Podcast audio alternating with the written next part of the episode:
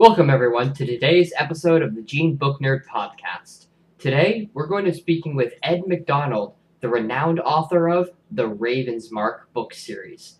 This series consists of the Blackwing, Ravencry, and Crowfall books. When he's not working on a novel, Ed McDonald works as a university lecturer and enjoys his time as a sword enthusiast and fencer. So let's start the podcast and get to know a bit more about Ed McDonald and his book series, and maybe learn a bit about swords along the way.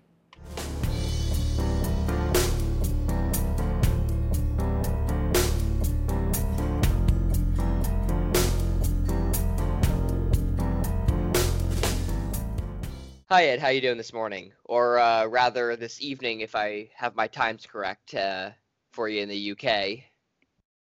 Yeah, I'm doing good, thank you. Uh, it's uh, sweltering 26 degrees uh, Celsius, though. That that that will be maybe confusing. Um, I, I don't know. I can't say for sure what that is uh, in Fahrenheit, but uh, but uh, it's, it's hot. Uh... Yeah. I mean, it's not California hot, but it's still hot. well, I think I can still relate to uh, to hot weather over here in California. So. Thank you for taking the time to talk to us today. I'm really excited to talk with you, get to know you a little bit, and you know, find out more about your book series. And I, I'm sure our viewers and listeners are as well. So before we get into the books, I'd like to get to know you a little bit. Um, so obviously, your name is Ed McDonald. You're a very well-known uh, author, and can you tell us just a little bit, a uh, little bit about yourself? Okay, um, so yes, I'm the author of the Ravens Mark series of books. Um, I am uh, also a I work part time at a university in London um, where I uh, teach people not terribly interesting writing skills, but uh, I do try and teach them. Um, I'm also a uh, historical swordsmanship enthusiast, um, which is something people often are aware of about me is I make sure my pictures end up having uh, swords in them. Uh, Never a bad thing. But well, I always say you can't have enough swords. Um, I, you know, I, I have to agree with that logic. Yeah. Um, how many would be too many? It's a, it's a question for the ages. Um, yeah, and uh, yeah, I live uh, I live in London, um, and uh, yeah, I guess I guess those are my most interesting points, um, such as they are. I don't have any pets. People always want to know about pets for some reason.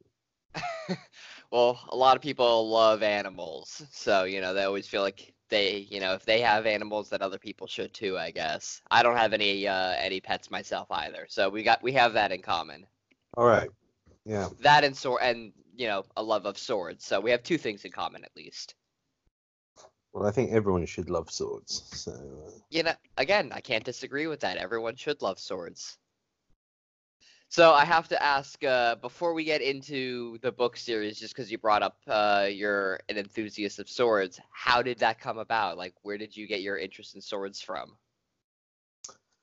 Well, these things are incredibly difficult to track when they've been going on for get you know almost forty years now. Um, I know that when I was a small child, uh, my my principal joy in life was running around hitting things with sticks, um, which would you know my simulation of swords, um, and it just never really changed. You know, most people have grown out of plastic swords by the time they're about 11 or 12 years old when they want to try and look cool in front of their friends by not having a wooden sword.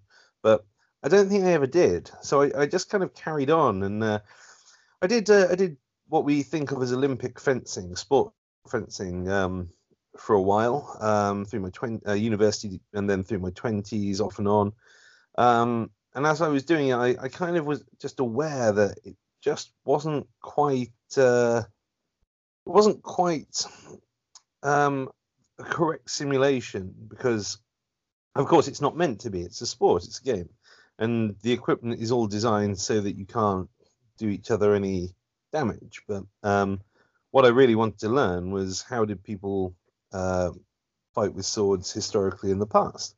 Um, and then I discovered that uh, there are there are people around the world who have taken very old um, documents, very old texts, going back. Uh, the earliest one being dated around the year 1290 to 1325. Um, it's called Manuscript 1.33. It's held in the uh, the Leeds Armory in England, and uh, I found that people take these treaties written in the past, or or these we can't call them manuals; they're not exactly manuals, but they tell you what to do and they teach you how to fight with all manner of different uh, pre-industrial weapons. Um, and if you can, well, first of all, translate it out of Middle uh, Middle German um, or Italian, and then work out what on earth they mean um, when they say and slip beneath the wing here and so on and so on. Um, then we can recreate it and work out what to do. So uh, I started doing that, and I've I've been doing it since. That's cool. I didn't. I learned something new today. I never knew any of that. So that's awesome. Yeah, I mean, uh, you get some interesting looks, like uh, carrying bags of stuff around on the the subway. You know, police stopping us and searching our bags and identifying that we are carrying bags full of swords is a fairly common thing to happen. But they don't mind. They're always happy with us. They can see that we're we're not up to up to bad things. well, that's good. So. Yeah. So I uh I did some reading about uh the Raven's Mark book series, and I gotta say I am really excited. I really these are definitely some uh, book series that I want to read real soon. I got to get my hands on these. For our listeners, could you, you tell them a little bit about what this book series is about?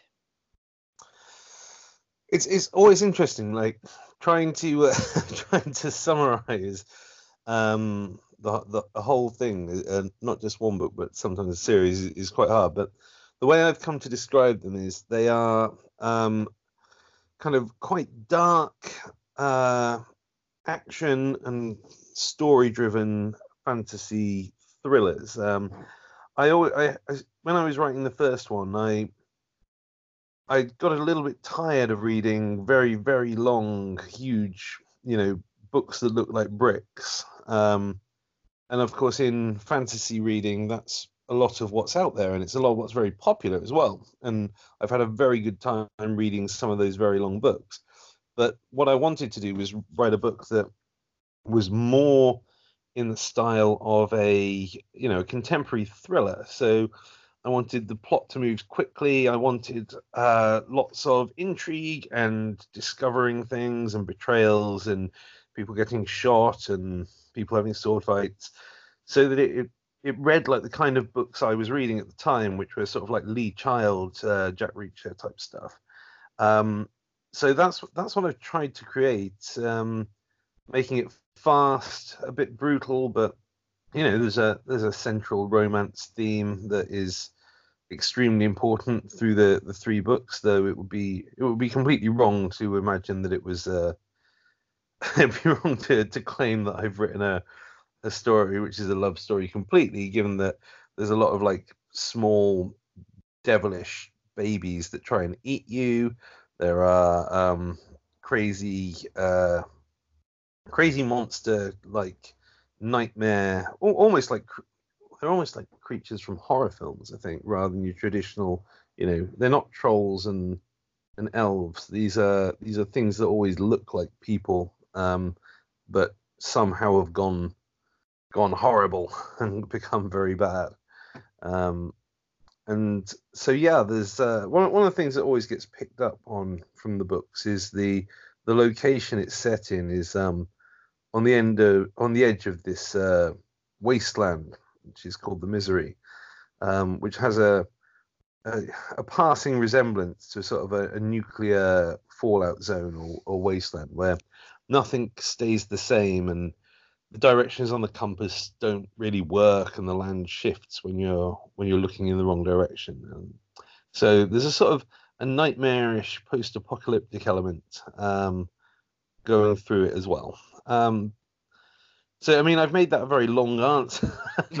no, that's great. I mean, the more information that I get and our listeners get, I mean, I hope for at least for them, whoever's you know listening to this, it just makes me want to read it even more. I mean, that sounds right up my alley.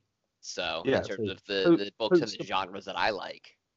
yeah, post-apocalyptic with monstrous things, action, espionage, romance, um, and unexpected endings. That's what I would say.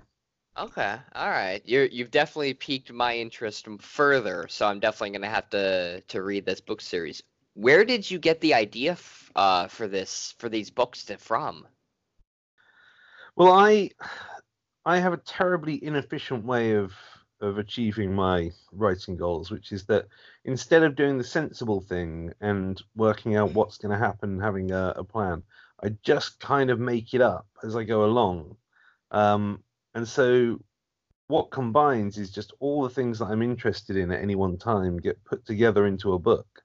Um, so I, I knew I knew that I, I always have this this thing about uh, the way that I write is that I have one scene usually in my head that I want to write, and then I make up a whole book as an excuse to get the reader to read that scene, which is my, you know, the biggest and most dramatic and most impacting scene in the book. Um, so I, I knew what my scene was, and and that that then spawns the characters, um, and then I needed a, a place of threat for them to be to be on a borderland, a frontier. Um, I like frontiers. I think I think all the most interesting stories happen on the edge of a frontier. So I I started writing it, and as I write though, everything changes completely from um, you know one draft to the next. It's very possible that whole characters or sequences or or landscapes have changed and been edited in and out, um, which is just how I I end up doing it, and it's not recommendable to anyone. it takes a lot of rewriting and a lot of chopping. Um, and actually, this book, um, the first book anyway, Blackwing, um, when I was trying to sell it to agents, um, one agent asked me whether I could uh, cut 50,000 words, which was um, a third of the book. That's a thought It lot. was, too, it was it was a lot, um, and I did it, um, and I, I trimmed it right down. Um, in, and in doing so, I cut out the most important scene um, that I thought was in the book. But it turned out it turned out the book had sort of taken over itself, and and there were other more interesting things happening than my initial idea. So it didn't, unfortunately, it didn't work out with that agent. But I, I acquired another one fairly soon after, and um, and then here we are. But uh, it was well worth trimming those fifty thousand words. It helped a lot. Um, it made it faster and you know leaner um, and I think a tighter read overall. But where do the ideas come from? Well, uh, they come and they go. Sometimes I spend an awful lot of time thinking about what type of swords the characters are carrying around with them, which of course is a fabulously irrelevant detail to practically anybody else. Um, uh, you know, to most people, a sword is a sword, but I'm thinking, yeah, but how are the hilts constructed? What sort of scabbards are they in? Um, and then, of course, I, for all the thinking I do about that, it all gets edited out of the book in the end anyway, because my editors are like, no one needs a, a page-long description of uh, of the particular curvature of the sword, you know. So how does a how long does it take with your process and you know but from beginning coming up with the idea like how long does a book like you know like what any of these three series books like take to write? Well, the first one took 11 months. Um, I, I remember. Um, I just finished writing a, a huge book, which was almost 300,000 words long. You know, it was a real slab, and I, it hadn't really gone anywhere. Um, and it was too long, and it had no plot, and it didn't make any sense. So it's not really surprising.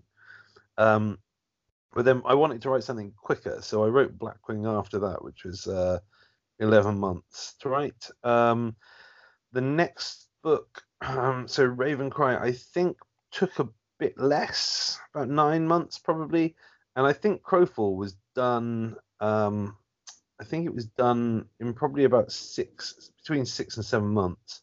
So I, I was getting faster, um, and each one got easier to write as I was going along. But actually, subsequent to finishing the Raven's Mark series, I'm now writing or trying to write something else, on which I've been working for uh, maybe maybe maybe 16 months or something like that, and uh, it's uh, it's taking a lot longer. And I think the reason for that is when you're writing a series, at the end of the first book, your key characters are all established and you know them very well, and so every every circumstance and event, you know exactly how they're going to respond to it without really having to think because you've already already dwelled inside their thought processes for quite a while, and your landscapes are all crafted. The reader will know what they are without long, you know, large amounts of uh, cleverly slipped in description. And of course, you know, you that that's the trick half the time with writing a fantasy novel is how do you convey all the interesting information about uh, you know a foreign alien world without just stating it? It all has to be it all has to be uh, well to to do it with artistry it all has to be very slowly uh, put forward in granular little pieces but in a way that the reader doesn't even know that they're being fed the information that's the trick. But once you get to a second and third book, that's largely already been done. So you can just get on with writing, you know, running around, blowing things up, and it's much easier. But yeah, going going back and starting on a new world, you know, it's um, you have to start doing that all over again, and and so it's much much more difficult, I think. So it's taking longer now. Um, but I, I'd say I average about a book in a year. And, uh, that's uh, that's pretty impressive. I mean, I've spoken to many authors before, and some of them say that it takes them two to five years to write, you know, a single book. So, you know, getting it done in in a year or less, that's very impressive.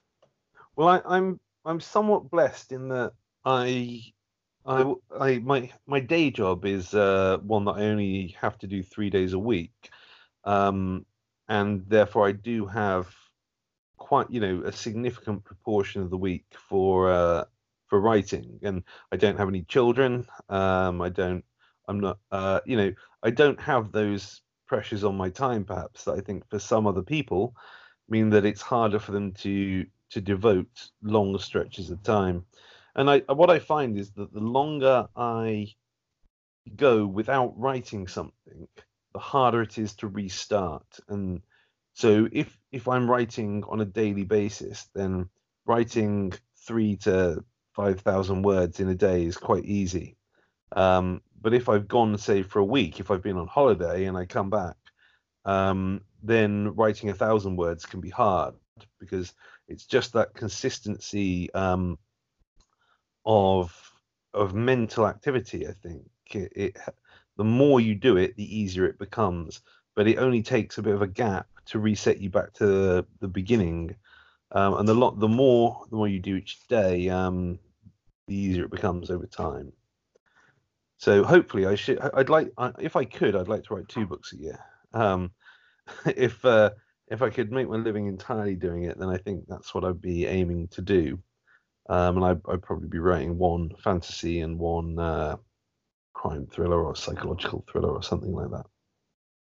Well, I wish you all the best and uh, hope that uh, that dream comes true for you.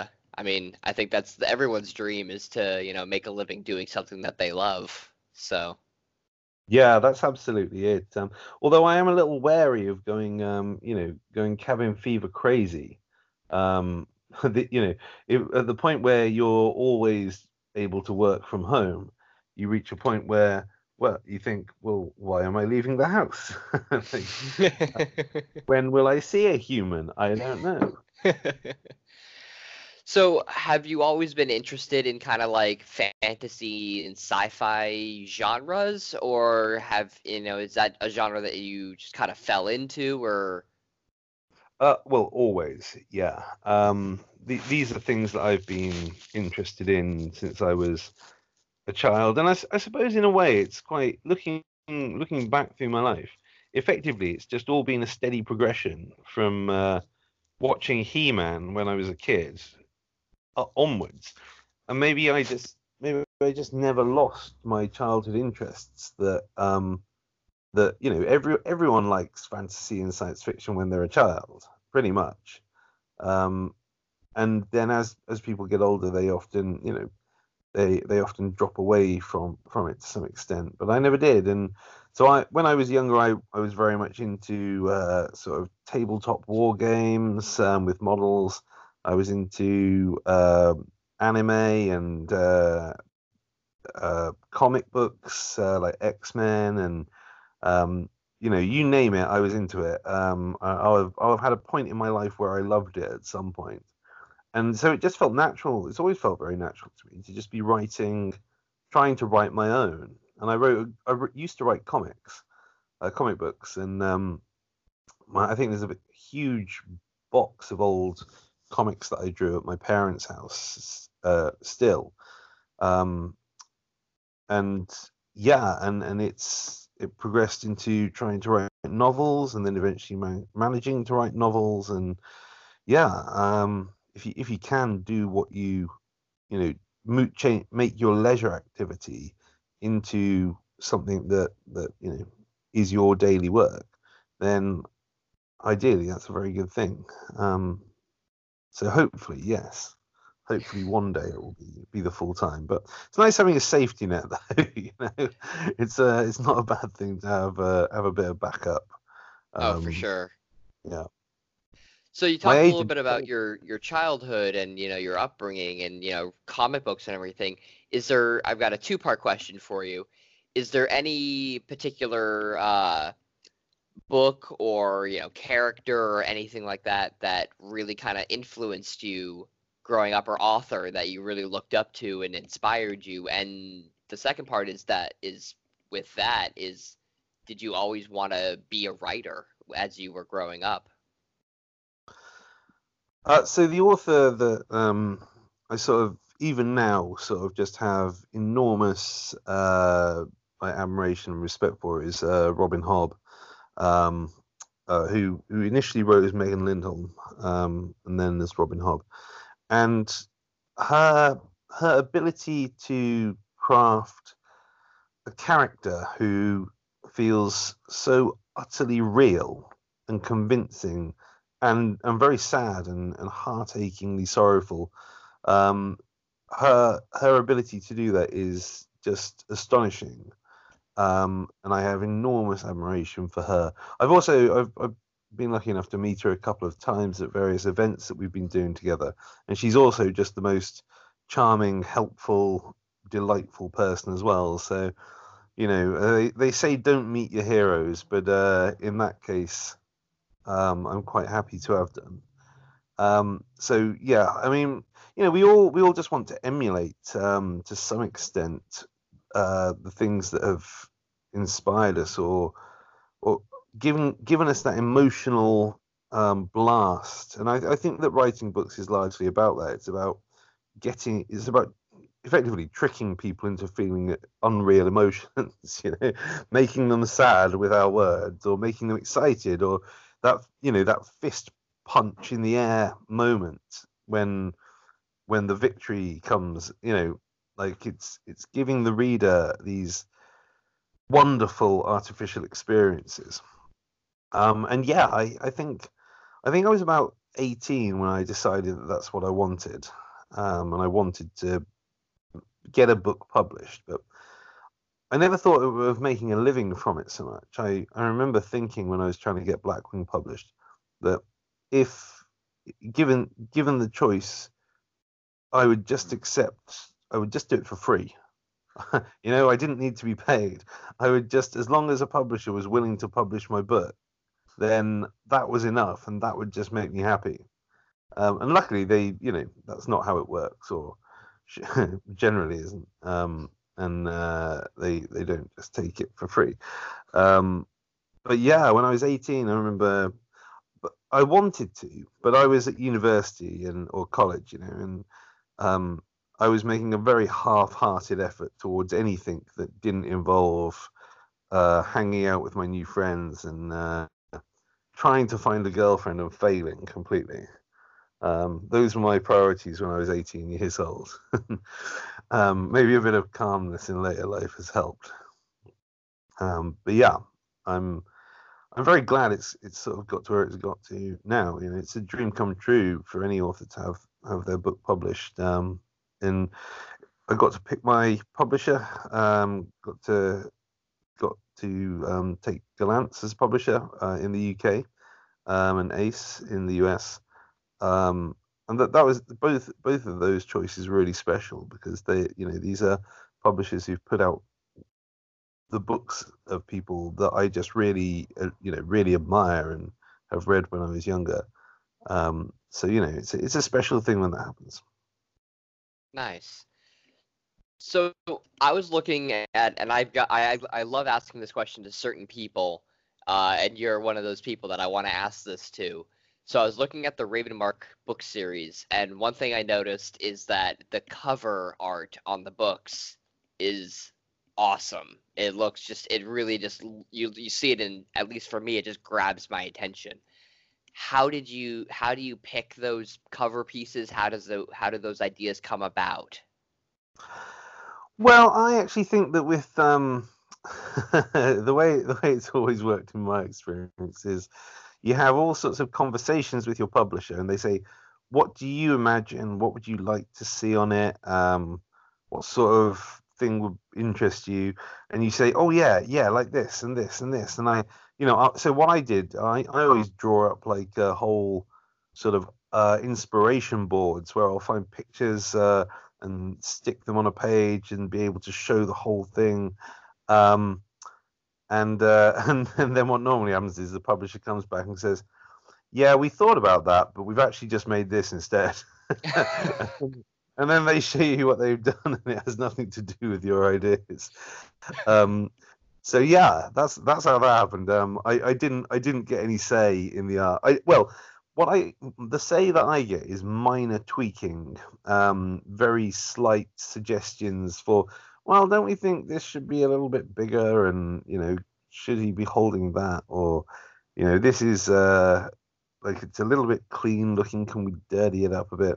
Um, but on the whole, um, art, art is dealt with by the artist, and I think that's good in some ways. You know, I think when you're the people who do cover art are, you know, they are professional artists, and it would be a bit, I suppose, as much as I can have some suggestions and some say, there would also be a little irony if uh, they they got the artists to start sort of telling me what should be in the books in a reversal of, of the situation saying oh yeah maybe you should write this um, so I'm I'm fine with it. I'm cool with it. Um, I'm happy to yeah let the artists do the art, and uh, I'll stick I'll stick to the words.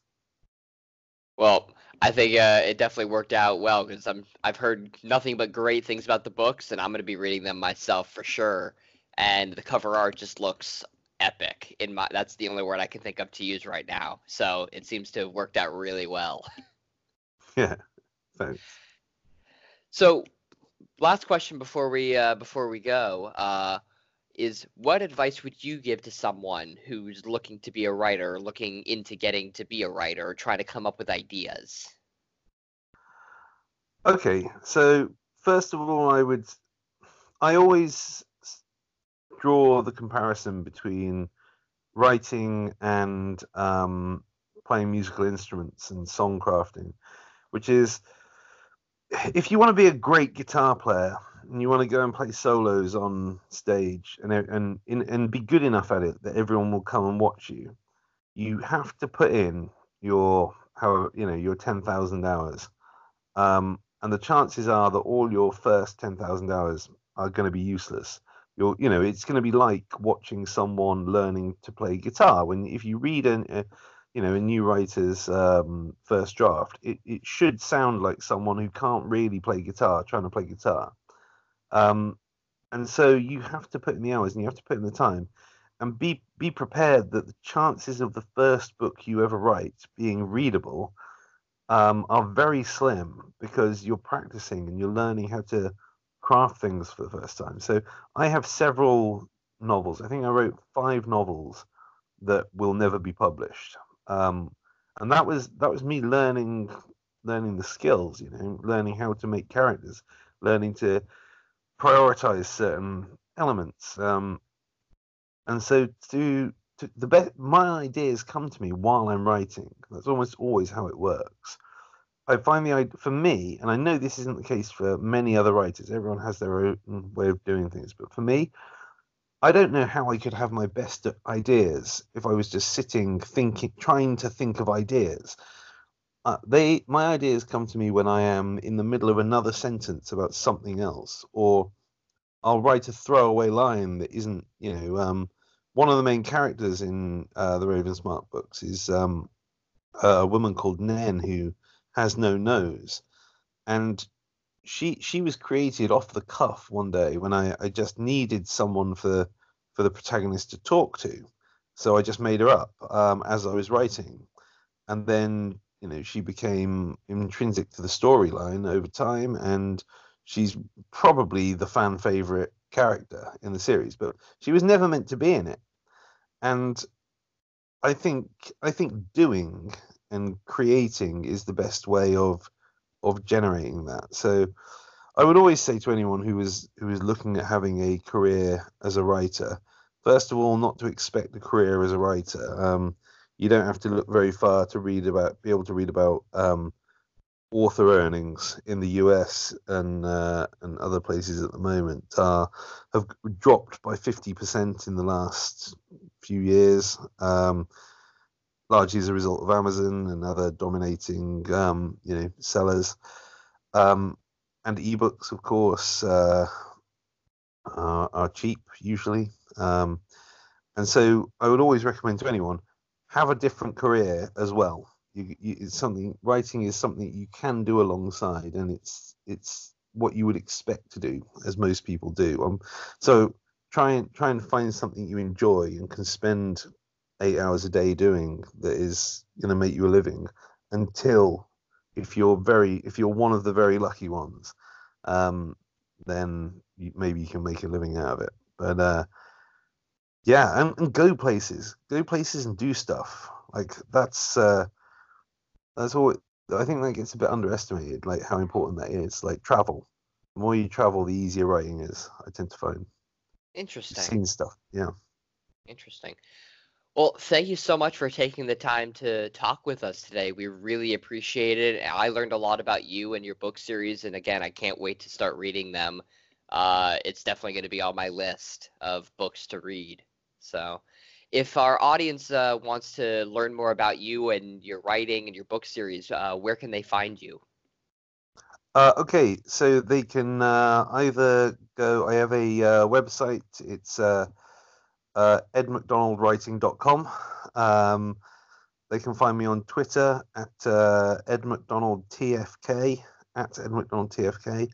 Um, and uh, I mean, normally I'll be honest. If you wanna, if you wanna, if you follow me on Twitter, most of what you'll get is me talking about what happened in my last Dungeons and Dragons game, um, or or what I've had to eat for dinner. But you know, such is Twitter. Um, Very uh, true. Uh, but otherwise, yeah, otherwise you can follow my blog, um, edmcdonaldwriting.com. Great. Well, thank you so much for taking the time to talk to us. We really appreciate it, and it was a pleasure.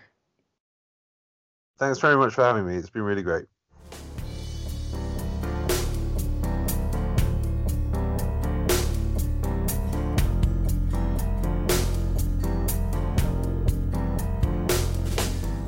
I hope you all enjoyed the talk we had with Ed, and that you're just as interested and eager to read his book series, The Raven's Mark, as I am.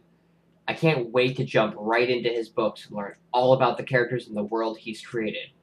So until next time, this is Eric, signing off, and I think Ed has one last thing he wants to say before we go. Hi, I'm Ed McDonald, author of the Raven's Mark series, and you're listening to GeneBookNerd.com.